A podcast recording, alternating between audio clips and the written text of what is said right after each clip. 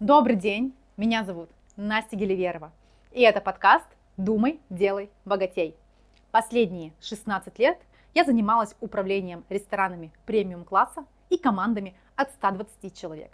А сейчас я помогаю владельцам и предпринимателям управлять бизнесом без стопроцентного вовлечения, а умным экспертам становиться богатыми. И это второй сезон моих подкастов, тема которых будет посвящена мышлению предпринимателя, работе с командой, лидерству и созданию бизнес-процессов таким образом, чтобы вы могли жить и развиваться. И тема сегодняшнего подкаста – почему моя команда не продает. Как бизнес-консультант я часто сталкиваюсь с запросом от собственников, который звучит именно таким образом. Научите мою команду продавать.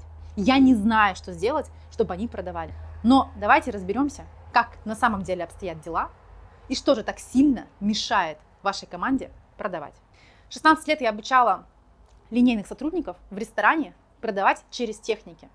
Но в какой-то момент я заметила, какие бы техники я ни давала, в руках одних сотрудников они становятся золотом, в руках других сотрудников они не работают. Казалось бы, одна и та же техника, одна и та же лопата, копай и копай. Но почему лопата не работает в руках разных сотрудников? Углубляясь в исследование типов сотрудников, особенностей мышления, я заметила очень важную закономерность, на которой сегодня и хочу построить свой подкаст. Мышление сотрудников и отношение к этим инструментам было разное. Сотрудник, в руках которого та самая лопата становилась волшебным инструментом, относились к процессу продаж легко, непринужденно и не боялись, в отличие от тех сотрудников, которые считали, что продажи это навязывание, что продажи это обман. И про что здесь фундаментально? Здесь про то, что думают ваши сотрудники о том целевом действии, которое они совершают. Все очень просто. Это просто мышление. Чтобы ваши сотрудники начали продавать, начните работать с их мышлением. Во всех успешных компаниях, в которых регулярно растущие продажи, есть коуч, который помогает сотрудникам находить личную выгоду от совершения продаж и работать с ограничивающими убеждениями, которые мешают продавать. Если посмотреть первый сезон моего подкаста, то вы увидите те ограничивающие убеждения, которые мешают экспертам продавать себя.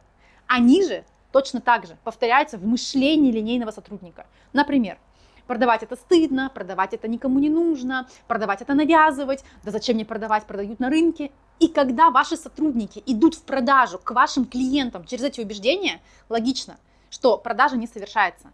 Потому что они хотят, чтобы клиент слился. Они хотят, чтобы продажа не совершилась. Как это исправить? Работаем с убеждением. Помогаем сотрудникам понять, что такое продажа на самом деле. Ведь продажа на самом деле – это презентация, это коммуникация, это налаживание отношений. И тогда попробуйте ваших сотрудников научить не продавать, а строить отношения с вашими клиентами, налаживать коммуникацию с вашими клиентами, делать просто самопрезентацию и презентацию того продукта, который они продают.